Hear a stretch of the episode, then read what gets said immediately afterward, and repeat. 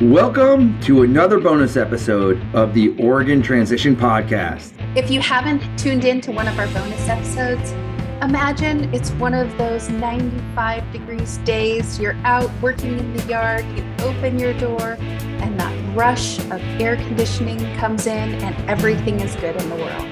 It's kind of like that.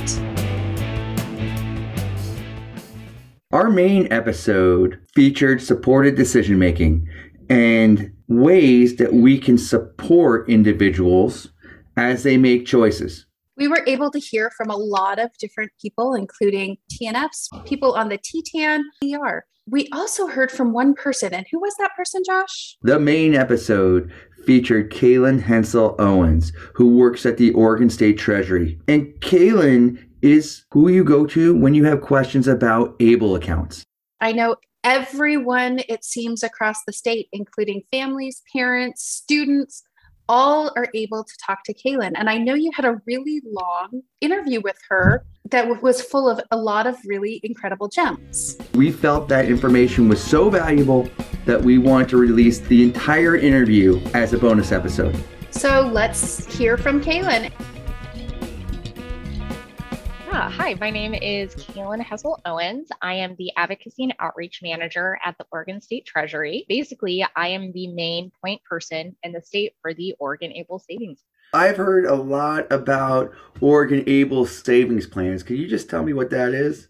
Essentially, an ABLE account is a way for people with disabilities to save money and not lose any of their state or federal benefits. There are many really important programs out there like SSI and Medicaid and they say if you have $2,000 that you can't get those services anymore. And $2,000 is not a lot of money. That's not going to be enough to get your first apartment. For decades, people with disabilities were basically forced to live in poverty to get their health insurance, to get like a personal support worker and their healthcare needs met. But thankfully, a few years ago, Congress realized that wasn't the best idea and they allowed for these accounts to be created. So now state governments can offer these accounts to people and you are able to save money in there and not have it against that $2,000 asset or resource limit. So now someone on SSI can save up to $100,000 in an ABLE account and still get all of the benefits and services that they need. And if they're not on SSI, then they can save even more money. It's really been a game changer for folks. You know, now getting their first apartment is an actual realistic goal. And we've had people who are able even to dream bigger and buy their own house for the first time. Wow, their own house. Oh my yeah, God. During the pandemic. That's amazing. My first question is Do you have to be on SSI to get an ABLE account? So, to qualify for an ABLE account, you have to meet two criteria. The first criteria you have to meet is that your disability started before the age of 26. So that's going to be true for all of our transition youth. Second is that you meet Social Security's definition of what a disability is. Now, that might sound simple, but it can get a little complicated. If you're already receiving SSI or SSDI, then you clearly meet their definition. But if you don't receive either of those, that's okay. One of the great things about ABLE is that the account owner, so the person with the disability, is the one who actually decides if they're eligible for an account. So if you think you should meet Social Security's definition, then you can go ahead and open an account. Maybe you are going to apply for Social Security. That shows that you believe that you meet that definition. So that would be fine. If you don't get Social Security benefits because maybe you or your family has too much money or too much income, but otherwise you meet their definition, that's also fine. And it's a good thing to remember that for many families, they might not qualify while their kid is under 18. But once they turn 18, the math that Social Security does to figure out if they qualify is different. So you have many 18 year olds who suddenly start qualifying for these benefits. Thank you. That makes a, a lot of sense. If someone wants to open up an ABLE account, what's the process? Who do they connect with to be able to do that? Opening an ABLE account is pretty simple compared to a lot of other processes that you might be familiar with. You're going to want to go to OregonAbleSavings.com. The name of the state spelled out, ablesavings.com. And then if somebody is having another person manage their account, they should be able to open the account online pretty simply. But if somebody is, you know, in the 18 to 21 range and wants to manage their own account, it might be a little difficult for them to get through the online process because there's a part that has to do basically do a background check and they're pulling stuff like credit history, rental history, employment history. If you're 18, you don't have those histories. So instead, if you are 18 or older and managing your own account, still go to OregonAbleSavings.com, but then scroll to the bottom and click on forms. Then click on the one that says enrollment and then just fill that out and mail it in. It's all of the same information. It should still take like 10, 15 minutes to fill out, but then you mail it in with a copy of like a state photo ID. Don't go to a local bank or credit union and ask for an ABLE account. The only place that you can get an ABLE account is through the state of Oregon or one of the other states that offers them. It's still a great idea to go to your local bank or credit union and open up a regular checking account or savings account, but know that they can't offer ABLE. Once you get your SSI check, does money directly deposit into ABLE or do you have to manage that? SSI is giving you your SSI check because they think that you're going to need that money to live off of. And ABLE accounts have a limit to how much you can contribute each year. Now, that limit is $16,000, which is more than I can save each year. That might not ever be a concern for you. But I think it is probably going to be best for most people if they have their SSI check go to like a traditional checking account. Then they spend most of the money on their, you know, daily care, but then whatever's left over, they can send to the ABLE account for more long-term goals. So this way you can save up for something bigger like a new Xbox or that apartment or you know maybe even your own car. Well, let's talk about that person that bought a house because that's incredible, right? This gives a whole new definition of employment first. First, we want everybody who wants to work can work and have that option. And now we have anyone who wants to buy a house can buy a house if they save with the ABLE account. How did that come about? This is a woman who has been working for a while. She is not transition age. So, just to set realistic expectations for folks, it will take a, a while to save that up. Mm-hmm. She also used the IDA program, where if you work with certain nonprofits, they tend to also offer some kind of financial literacy program or coaching, and then they'll match the amount of money that you save up to certain limits. So I think oftentimes IDAs will give you $3 for every dollar you save yourself. So that's fantastic. I wish that somebody would match my money that way. But then there'll be like rules for the different programs. Like you can only use it for certain things, like stuff like a house or maybe college. You know, they're not going to match the money that you're saving up for like your own hobbies. And then she saved the extra amount in her ABLE account. So she was able to use both programs. Another great thing about Able is that other people can put money into your account. So she had her mother who wanted to help her with her house purchase. She put that money into the Able account. Now, for a lot of um, families, you know, if a parent wanted to contribute toward rent payment or something, and if they gave that directly to their child, Social Security could count that as in kind support. And then that would decrease the amount of SSI that somebody would receive. But instead, if parents put that money directly into the ABLE account, it does not count as in kind support. So that can help you get your full benefit, but also save up for a larger goal. We make it really easy for other people to contribute to your account. We have an online gifting page that's kind of like a Kickstarter or a GoFundMe, where you have this web page. You can send it to family and friends know, you can let them know if you're saving for something specific, and then they just directly put money in your account. So it's great for holidays, birthdays, graduations. If you are trying to get that first apartment, you can say, like, this is my goal. It's important to me for these reasons. And then maybe you'll have people in your community who want to help you get there. This sounds like a great segue to the new support decision making law that's in Oregon, where teachers need to inform families about support decision making at IEP meetings. So it sounds like the ABLE account gives a lot of options to support individuals financially. Yeah, it absolutely does. When we started the Oregon ABLE Savings Plan, we decided to build it with a presumption of competence at the center. We decided to plan as if all of our savers can manage their accounts completely independently. We knew this was not going to be the case for all of our savers, but we thought it was really important to focus on what they could do and to speak directly to the individual. So, in all my presentations, I'm talking to a person with a disability instead of just about them. And that comes through in a bunch of different things that we do. That's just the most obvious. And then we also have alternatives for people who need or just want more support because you know life's overwhelming. If you want somebody else to take on more of this responsibility that's fine. But we recognize that when people can manage their own money that they have greater self-determination more confidence and you know research has actually showed that making decisions like that can make them safer. So for instance i know one rep payee who said that she had a woman who she was supporting that moved into a different apartment complex and she was using our Able prepaid card to give this individual some spending money. It might have been like $20 a week. And since that woman knew that she would always get $20 on her card, you know, she knew that was the amount that she could comfortably manage on her own. She had a neighbor who was trying to convince her to like buy dog food for the neighbor's dog.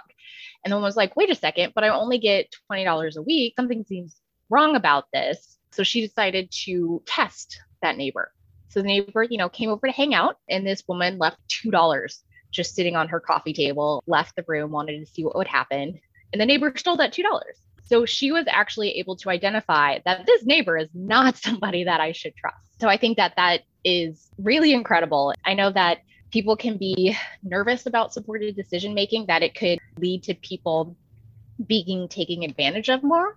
But research has actually shown that stories like the one that I just told are more common, which is really great. With the Able account, we have a whole range from I can manage the account all by myself to somebody else needs to do everything. And there's a lot of room in between. Supported decision making can kind of be a spectrum in between those two points. And I think Able accounts can help people figure out where on that spectrum is going to be a good fit for them. As people practice the skill more, and as they practice financial skills more, they might find themselves moving from higher supports to lower supports. And this is a more protected way to practice those skills. I think a great way to start practicing financial skills for transition students is for families to open an ABLE account and sign up for our ABLE prepaid card. Now, this card works like one of those reloadable gift cards that you can get at the store where you buy the card, you decide how much to put on it. Let's say we have $50 on our card. Once we spend the $50, there's no more money on there. Now you can have $5,000 in the ABLE account, but if you have $50 on the card, you can only spend $50 with it until somebody logs into the ABLE account and moves more money onto the card. Let's say we've got parents managing the ABLE account for their 17 year old. Mom or dad could be managing the overall account and then they put the spending money on the kids card. The card can be used anywhere in person or real life. That takes MasterCard. So that's going to be almost everywhere. And then every time they use the card, there's going to be a record of where they spent money. So together, family can sit down and look and see, okay, you spent $10 at Starbucks every day this week. That is why you ran out of money already. And then you can have conversations like, is that really how you want to spend your money? Or do you want to save up for this bigger goal that you told me was important to you? And you can add notes to each of those transactions. So you could say, this is what I bought at Target, because we're not going to know that, but you can keep track of it that way. You can upload copies of receipts. And that's great money management practice. You know, having that information is important so that you can budget properly. You can also set up different limits on the card. And I know limits normally sound awful, but they're actually pretty empowering this way. All of us struggle with impulse shopping, buying things that we weren't planning on buying. Teenagers are no different, In yeah, our youth with transition are also no different. For me, I know I spend more money at Target every time I walk in there than I thought I was going to. So I can tell my Able prepaid card, I can't trust myself at Target don't let me spend more than a hundred dollars there at one time. And then if I tried spending more than a hundred, it would it wouldn't let me. I just couldn't do that. Mm-hmm. So you can think about your own situation and what might be difficult for you. And then it's kind of like bowling where you can have the bumpers up that yeah. you're not going to get a gutter ball each time. It can help you stay in line because like habits are really hard to break and it's really hard to create new ones. So this gives you some extra support. Maybe you'll need that forever, but maybe you won't. I had someone ask me once, I think it was her son, takes the bus to work or someplace each day, but always walks past 7 Eleven and wants to spend money there. She's like, Can I say he can't spend money at the 7 Eleven or, you know, maybe can't spend more than $5 out there just so he doesn't spend all his money there? And the answer is yes, you can. You can say, only work at grocery stores if that's supposed to be their grocery money. It's very, very flexible that way so that you can make it work for whatever your unique situation is. Now, I also think it's important for parents out there to remember that your kid's going to make a mistake managing their money. All of us do when we're learning, and we are always learning. I know it can be scary to give them money, but think about how much do you feel like your child can manage on their own. I have people using the prepaid card who get $2 a week from their rep payee. Others might be able to do a couple hundred dollars for the whole month. And there's nothing wrong with either of those. Figure out what, you know, the sweet spot is going to be for your family but also try to be understanding that they will probably mess up sometimes. And that is an important part of their learning. Supported decision making is a fancy way of explaining something that I think people have done since the beginning of time. You know, when I think about myself making a decision, it feels like I'm doing it on my own, that I'm doing it independently. But if I really break it down, I'm getting help. I'm getting support from other people. I will talk to my husband to see if he thinks this is a good idea. You know, it's important for us to be on the same page with that. I'll also look information up on the internet. What is the best version of this thing that I'm interested in buying? Or, you know, if I'm interested in getting a car, I don't know a lot about cars. So I might ask my friend who I know knows a ton about cars. I might even have them come with me to the dealership because negotiating still intimidates me. So they can help me. I'm still the one buying the car, I'm the one making the decision, but they're helping me communicate that and getting the best deal. So supported decision making, it could be trying to understand your options. It could be someone helping you make a pro con list and think through all of the different things. It can be a bunch of different things the way it looks for each individual is going to be a little different. And that's I think that Oregon's disability community is at a pretty exciting place right now. The idea of employment first has been pretty widespread and seems that it is more you know, it's the expectation of what is going to happen to our transition youth that they are going to have jobs and live as independently as they can or as they want. And a big part of uh, being employed is having that paycheck which means that you need to understand how to manage money. With more and more people with disabilities getting quality, well paying jobs, we are we have a generation of individuals who are finally able to have a decent amount of money. The sub minimum wage is going away. And that means that when people get their first jobs, they're going to have a good sized paycheck. Now, Another problem that's existed for a long time is that benefits programs like SSI wouldn't let people have a lot of money at one time. $2,000. You can't have more than that. But with ABLE accounts, they suddenly have a place to have more than that. So we're now at a position where people with disabilities are working, they're earning meaningful wages, and they finally have the ability to hold on to that money for a longer time. And now that we have that access, those opportunities for people, it's key that we teach them how to manage money. Financial literacy is something that is very important to us at the state treasury. We want everyone to be able to manage their funds as best as possible because, for better or for worse, it takes money to achieve almost all of our goals. Being able to manage your finances can help you lead the independent lives that we all want. It can help us reach whatever those dreams are. So, one of the things that we've been working on at ABLE is trying to give people the opportunity to learn financial literacy that they can use these accounts as best as possible. So we've been working with your transition network facilitators to help come up with a curriculum to teach these financial skills to transition age youth. At Treasury, we have long worked with Financial Beginnings. It's a nonprofit that works to bring financial literacy classes into classrooms all over the state. And they had reached out to us saying, we know you have this disability savings program and you know this is a population that we want to be able to start serving we brought the transition network facilitators together with them to adapt their curriculum to include information about able to include talking about those asset and resource limits and then rearrange things add examples that might be more relevant. Make sure to include a bunch of different learning styles. Then we had to start testing out that curriculum.